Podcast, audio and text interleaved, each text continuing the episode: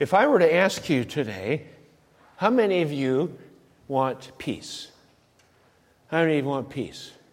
It's a desire that all of us have today. The desire for peace is deeply rooted in our human nature. We want peace of mind. We want peace in our homes. We want peace with our children or their spouse and family members. We desire peace at work, peace where we live, peace with our circumstances. We, we would like peace with our past. We all want peace. But peace can be very elusive, very elusive. There are many things that rob us of our peace inner conflict, disagreements. Probably the biggest one is fear. Fear. Fear does more to rob us of peace than any one thing. Our peace as a nation is very elusive, and we have so many things that are bringing fear that rob us of peace. The events and circumstances and news stories can all rob us of our sense of well being. Whether it's a national crisis or personal crisis, our sense of well being can be interrupted, disrupted without a moment's notice. And we instantly lose our peace.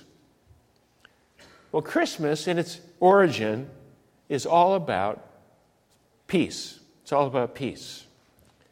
In a world filled with violence, uncertainty, turmoil, and fear, God landed on the planet and divided history into BC and AD, before Christ and after Christ and he brought peace. I want us to look at the original story today in Luke 2 and see what we can learn about what message was given to us. Luke 2, you know it really well. Probably many of you could quote this without a Bible in front of you. I know we read it often. Luke 2, the verse, verse 1, we're going to read the story. In those days, Caesar Augustus issued a decree that a census should be taken of the entire Roman world. This was the first census that took place while Quirinius was governor of Syria. And everyone went to his own town to register. So Joseph also went up from the town of Nazareth in Galilee to Judea, to Bethlehem, the town of David, because he belonged to the house and line of David. He went there to register with Mary, who was pledged to be married to him and was expecting a child.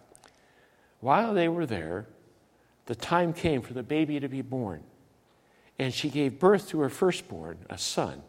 She wrapped him in cloths and placed him in a manger because there was no room for them in the inn. And there were shepherds living out in the field nearby, keeping watch over their flocks at night. An angel of the Lord appeared to them, and the glory of the Lord shone around them, and they were terrified. But the angel said to them, Do not be afraid.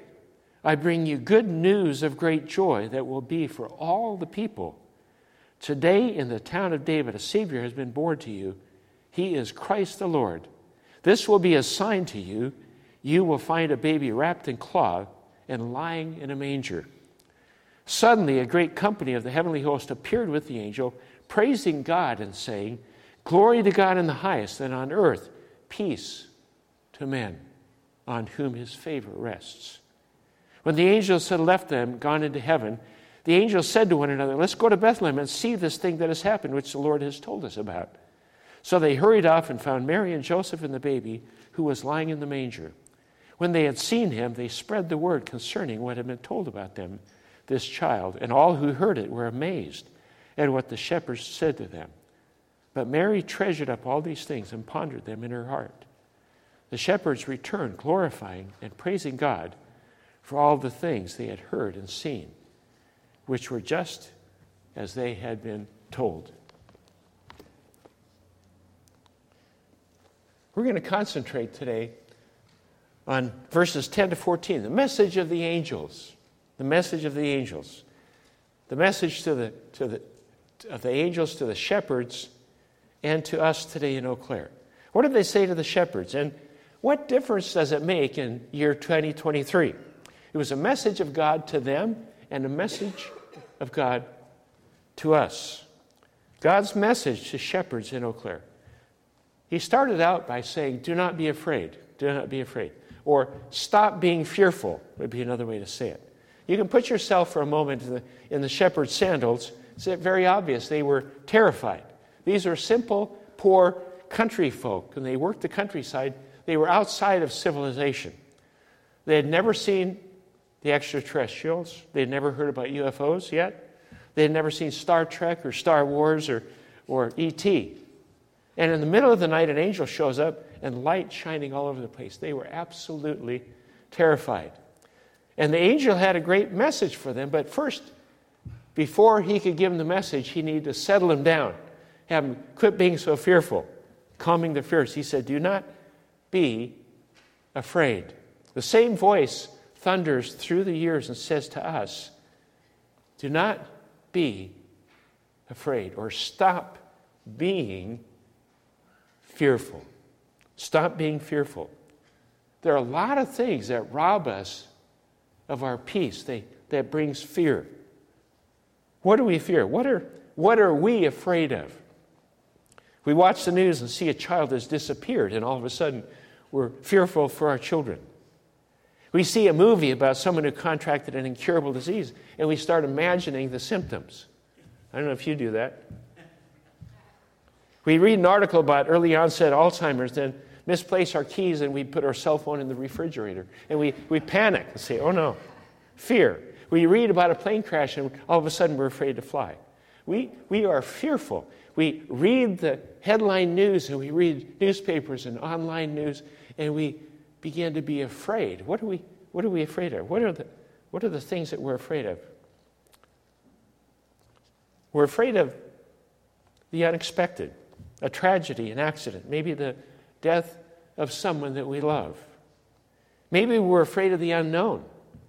We want all the facts, we want to know the plan. We fear what we don't know, and we hear different things in different places about, about Ukraine and, and Israel and politics and all the things that are going on in the world. And we don't know for sure because the truth comes in many different variations and falsehoods. We worry and are afraid because of change. Things things change really fast. Those of you that are in your 90s, and I know some of you, I hope we're all blessed to reach the same age you have at 93, like, like Cam Thomas.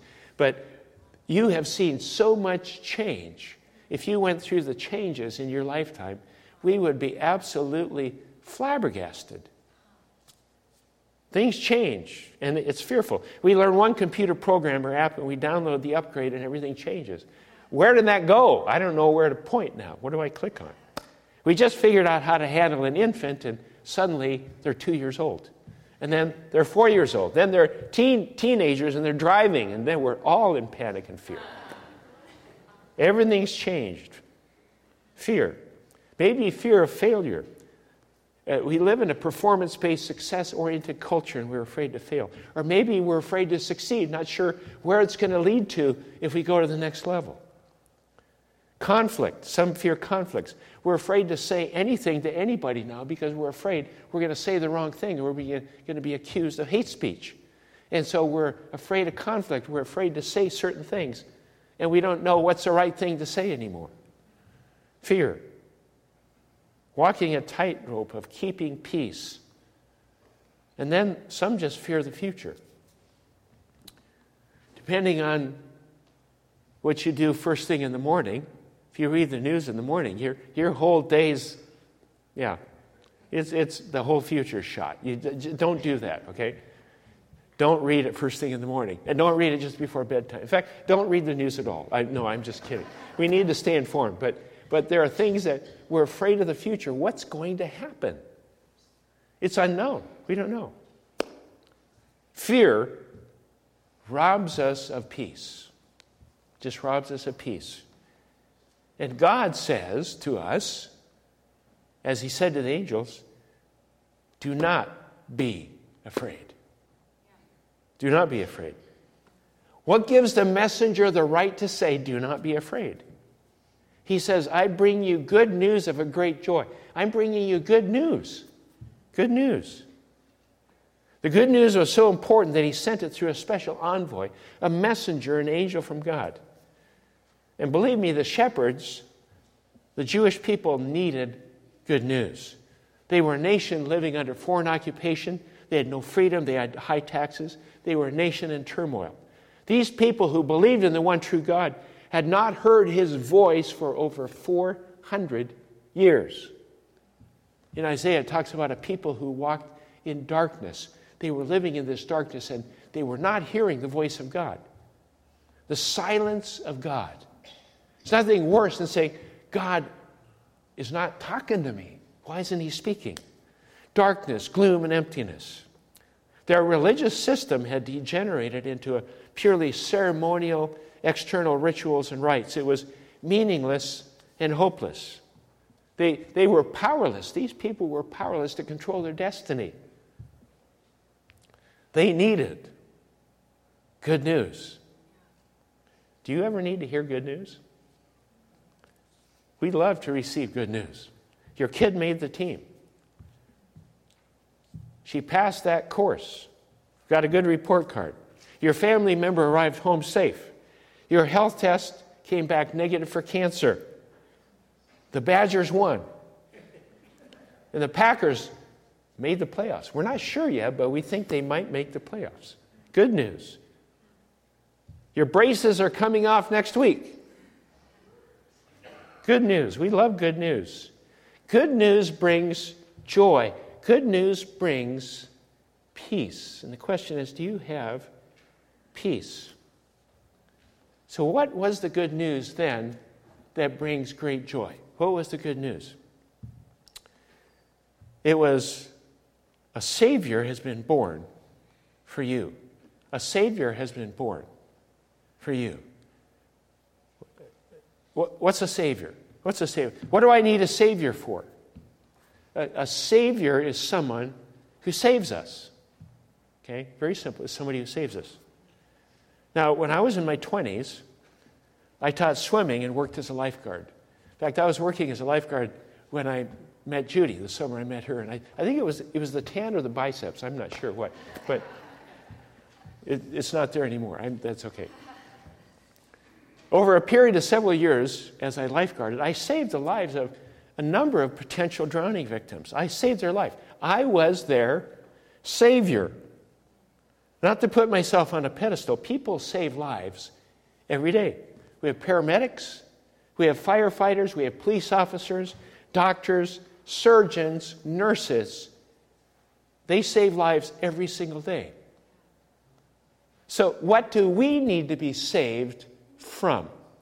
What did the shepherds need a Savior for?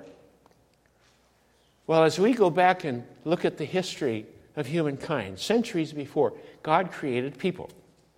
The first man and the woman, Adam and Eve, were given a free will. And they were given parameters or guidelines governing, and they said, this is right, this is wrong. They were given guidelines. They had a relationship with the person who created them, who was God.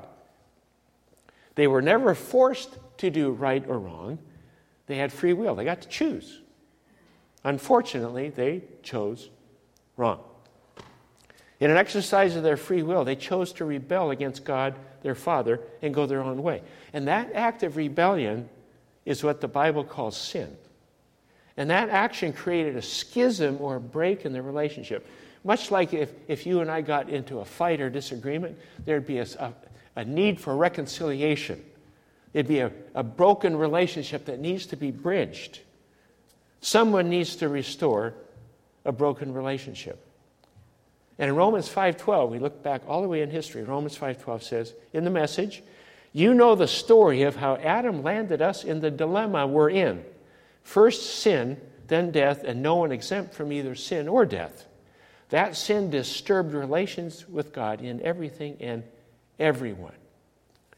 So there was this relationship that was disturbed, and somebody needed to fix it, okay? And we've tried all kinds of ways to fix it, and doesn't work. But that's why Jesus came. Theologian N.T. Wright says it's Christmas that is the moment when God launched a divine rescue mission of humankind. He launched a divine rescue mission at Christmas. At Christmas. Kirsten Powers, in an article wrote God just didn't condescend to come to earth as a human, He came as a helpless infant. The King of Kings was born amid barnyard animals and piles of hay after his lowly parents were turned away from better lodgings. When the Magi came to see the Lord, there was no security on hand to judge whether they were worthy. This Messiah was approachable. He was both one of us and at the same time God with us. He was flesh. He would hunger. He would bleed. He would love. He would thirst. And he would die. None of this could have happened had he not been born fully human.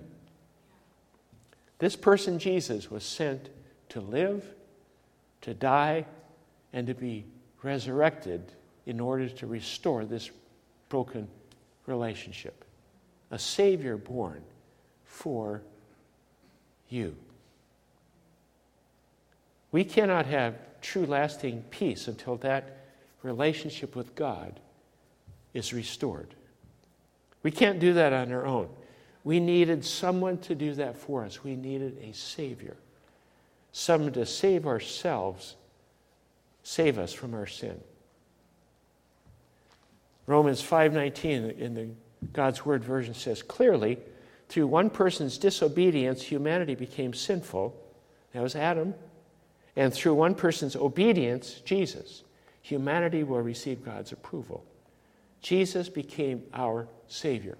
That was the good news that they proclaimed to the shepherds. They shepherds didn't know all the ramifications. They had no clue.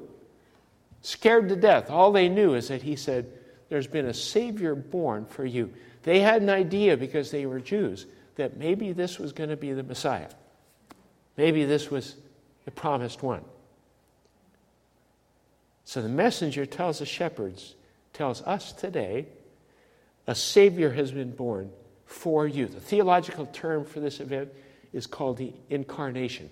God became a human being, one of us, and lived among us. He moved into the neighborhood. Now, if you are skeptical of God becoming human, the incarnation, you're not alone. It's okay to ask questions. It's okay. Louis Cassels tells a story of a, a non religious skeptic who was honest in his unbelief. He refused to attend a Christmas Eve service with his family and instead chose to stay home. He said, If I went, I would feel like a hypocrite. So he stayed home.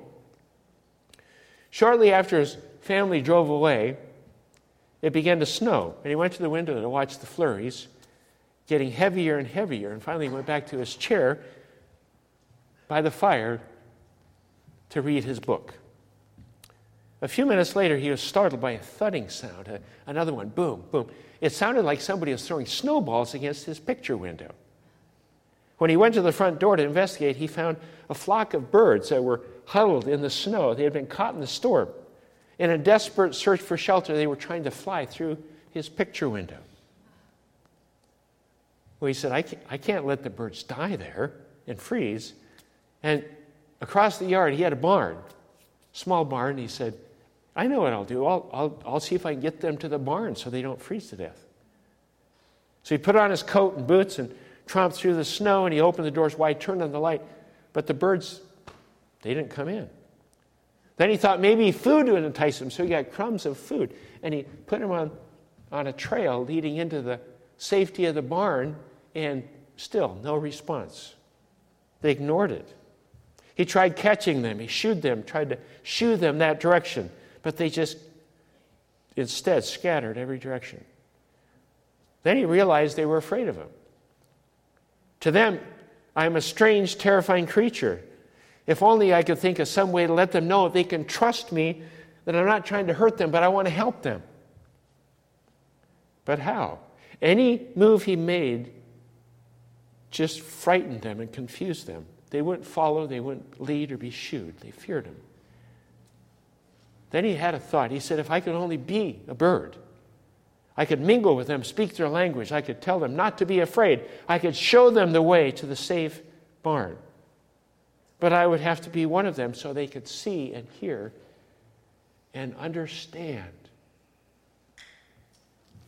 As the story goes, at that exact moment, the church bells began to ring in the distance. The sounds of bells in a Christmas carol reached his ears coming through the wind. He stood there listening to the bell, Adeste Fideles, listening to the bells pealing the glad tidings of Christmas. And at that moment, he sank to his knees in the snow. For the first time, realizing what the incarnation was all about. Jesus became one of us and extended his hand to save us, to reestablish that relationship long lost. He knew who we were, but we had to find out who God was. And that's Jesus. The last part of the message they gave to shepherds and to us is glory to God and peace to all people. Peace. It was the moment that God launched this divine rescue mission because He wanted people to have peace, to bring peace. And there are some areas that we need peace. The first one is peace with God. If we have a broken relationship with God, we need peace with God, first of all. Then we need peace with self. There's a there's a inner disparagement with all of us that if we don't have peace, we need peace with self. We need peace with circumstances. No matter what your circumstances, we need to understand that this is a God who cares and in control. And then peace with all people, with people. Do you have peace today? Jesus came to bring you that peace. We are to admit that we need a Savior, believe in this Savior, confess our shortcomings, and accept Him as our Lord, as our leader and He will then give us His peace. Now, the burning question that you're probably asking, wanting to find out, is the title of the sermon Whatever Happened to the Sheep? Whatever happened to the sheep? Well, tradition tells us that the sheep being watched were held until the sin sacrifice of the local temple. They were to be the substitute to give their life and have their blood shed to pay for the sins of the people. It was the old sacrificial system until Jesus. The sheep represented the coming Lamb of God who would pay for the sins of the entire world. When John the Baptist saw Jesus, he introduced the person of Jesus and said, Behold, the Lamb of God who takes away the sin of the world. Jesus, the Lamb of God, the Prince of Peace. Let's pray. Father, we thank you that you have given us a message, that message that goes through history and all time, and that you set out to bring a rescue mission to rescue us and to bring us peace. And we know, Lord Jesus, that you desperately want us to have that same peace. And I pray, Lord Jesus, as we enter this Christmas season, there are so many things that distract us and so many things that rob us of this peace. And I just pray, Lord Jesus, that you would bring us and give us that peace. In Jesus' name. Amen.